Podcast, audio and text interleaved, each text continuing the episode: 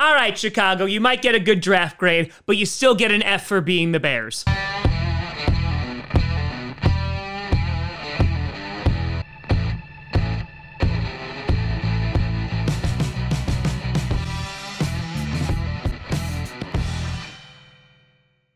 Grossi Posse Packard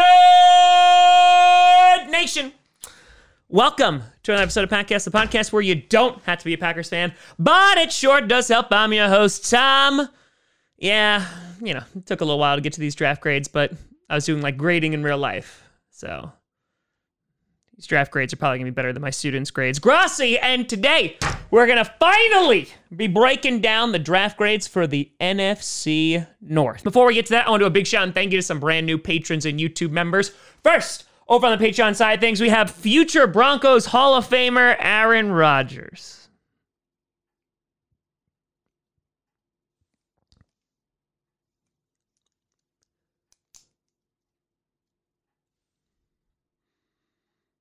So you think you're cute. And over on the YouTube side of things, we have Terry Schwashka, we have Brandon Guerrero, we have Who Have They Played, Brandon Games and Vlogs, Cameron Hansel, and J.M. Kelvis. A big shout out and thank you to you all, except you, Hall of Famer for the Broncos. Except for you. Now, we've already graded the Packers 2021 draft. If you want to get a full breakdown of that, I'm not going to reiterate it here. I gave the Packers a B. plus. You can go and check out on the channel the Packers 2021 NFL grade. And so, yeah, you can you can go and check that out there. Instead, we're going to be focusing on the three other teams in the NFC North, if you can even call them teams. I miss this banter. This like, you know, I bash you, you bash me. I show off my Super Bowl rings and you know, Lions and Vikings just sit there. But I will admit before we even get started, this division had a really good draft. I mean, I think across the board. While the Packers, like, you know, a lot of people were like, oh, it was boring. There really wasn't much there. I think we definitely drafted for need, got some really good, good. We got some really good players filling in positions that were a detriment to the team a year prior. Looking at you, Kevin King.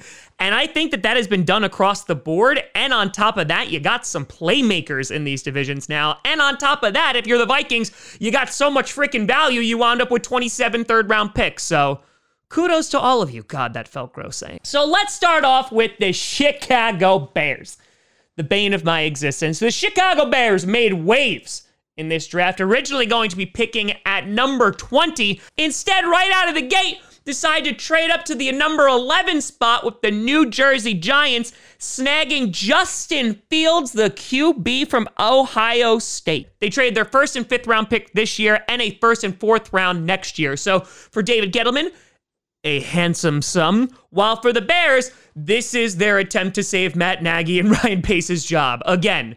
But it was fine because the last time you guys traded up for a quarterback, that worked out fine. Or, you know, traded for a quarterback in Nick Foles or paid Andy Dalton $10 million.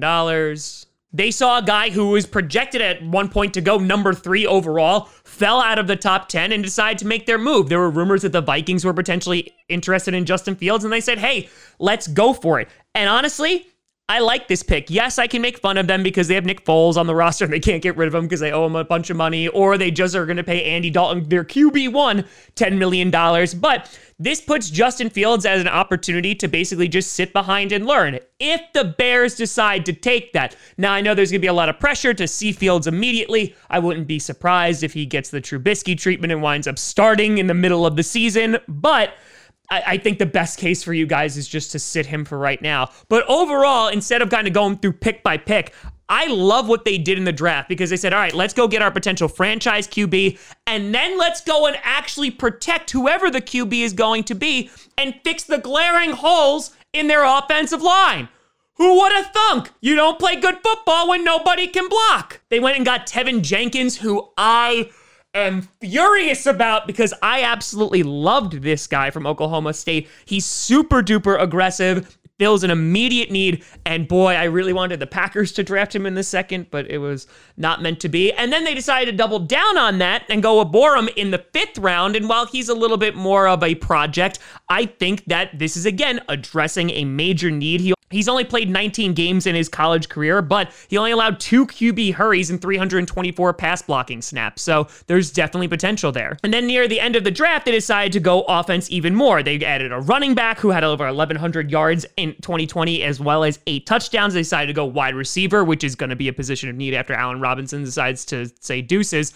Unless Justin Fields is actually good, then maybe he'll decide to say. So double whammy. And then they decide to go and address the defense as well. And one of the picks I actually really liked for them was Thomas Graham Jr., the CB from Oregon. In three years, he had eight interceptions and 32 passes defended. And I know that near the end of day three, you're basically just like hoping that one of these guys pan out there's definitely some potential there.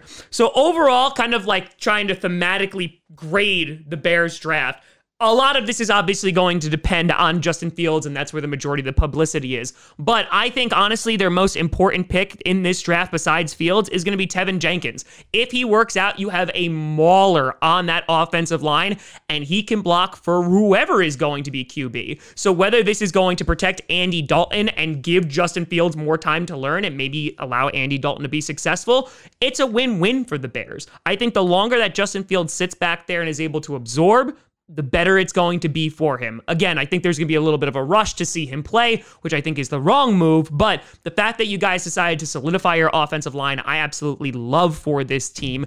And you potentially said, hey, we can get our QB who could potentially play right now, but hopefully will be the franchise QB. So honestly, with all of that being said, and also draft grades are a joke because we're not going to know for another three to five years, I would put you guys at a solid A. You gave up a whole lot to go and get your guy, and if it pans out, you look like geniuses. And on top of that, you got him some protection. I mean, you couldn't ask for better than that. You're going to get David Montgomery some running lanes finally. And if Matt Nagy can pull his head out of his ass and actually learn how to call plays, you might actually be a functional offense this year. That's a win. And heading over to the Detroit Lions, another team who had a very interesting draft, starting off with their first round, and they had Penei Sewell fall right to them with the seventh overall pick. And God, what a fantastic pick. I know that Lions fans are like, please fall, please fall. And I was like, there's no way. The Bengals won't pass on them. And they did. They did. I'm sorry, Joe. But I absolutely love this pick for you. The Lions definitely could have addressed a number of different positions here, but they were very intentional on what they wanted to do in this draft. They wanted to build the trenches, which is very apparent with their next few picks going back to back defensive tackles. I know a lot of people are out there saying, like, oh, that they reached on some of these guys, but I think at the end of the day, that's where you win this football game. Talking about biting kneecaps. If you can build an amazing defensive line, an amazing offensive line, you can basically put any team back there. While there is some lack at wide receiver, which I know they did go for in the draft, you know, there's lots of questions about who your quarterback is going to be. They could have gone with Justin Fields if they really wanted to. They could have gone and addressed the defense even more than they did, like with that secondary or the linebacking core. But I think if you're basically going to reinvigorize this franchise and basically restructure and rebuild this team, it starts with the trenches, and I think that's exactly what they were going for in this draft. On top of that, they got Melifonwu, who I absolutely love as a CB coming out of Syracuse. I loved him as a day two pick for the Packers. Of course, you guys wind up stealing him. You have Amon-Ra St. Brown, and on top of that, you got Derrick Barnes, which is funny because we have a wide receiver with the last name St. Brown, and we have a linebacker with the last name Barnes. Stop copying us, Detroit! So I think overall, if you're trying to put a grade on this, with their first pick, it's a home run right off the bat that Sewell fell to you. But overall, I'd put you guys at around a B plus slash A minus because the two back to back defensive tackle picks, I know that some of them are a little bit iffy for the value, but at the end of the day, I love the strategy going into this, and I think overall it's going to make your team better. Then you got the purple incarnation of Satan with the Minnesota Vikings. Adam Thielen bashing Lambeau Field.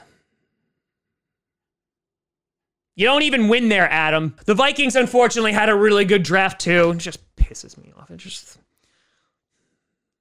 Guys aren't supposed to get good.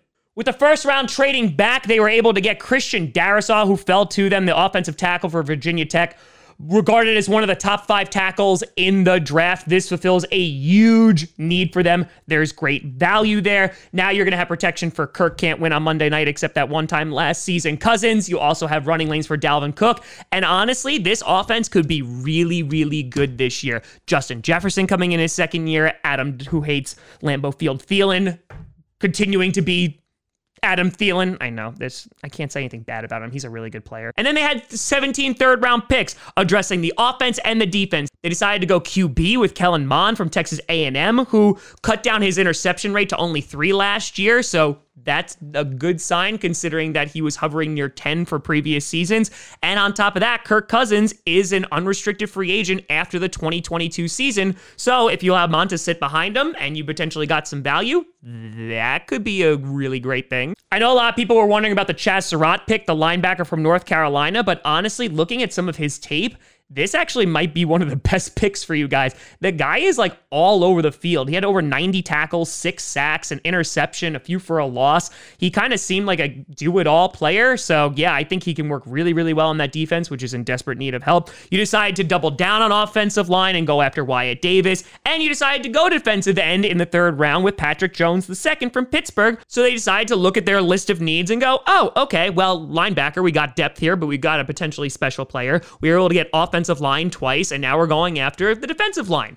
It's a good strategy. Then, because they had all this value, they were also able to have 26 more picks in the fourth round, going for running back with their first pick in the fourth, which was a head scratcher. But the guy ran a 4.2940, which will be a really nice compliment to Dalvin Cook. You got a little bit of a speedster there. They decided to address safety. They went Janarius Robinson from Florida, another defensive end. So the thing is, they had so many picks in the third and fourth round that all of these guys could potentially be starters or can be ready to compete in camp for a starting position, which is absolutely what you want to see. Because this is why draft grades are dumb. And I'm saying this as in the middle of me doing a draft grade video. There's a strategy that you just pick as many guys as humanly possible, especially within the first two days, and hope that a bunch of them pan out. Because again, that's what the draft is. There's no guarantee that the person you pick in the first round is going to be a good player. Otherwise, they would all be successful. They decided to address wide receiver in the fifth round, which I know there was a need for wide receiver, but honestly, with Jefferson and Thielen, I think you guys are fine. You decided to go tight end because Rudolph the Red-Nosed Reindeer decided to go away, and then you decided to go defensive tackle in the sixth round. So,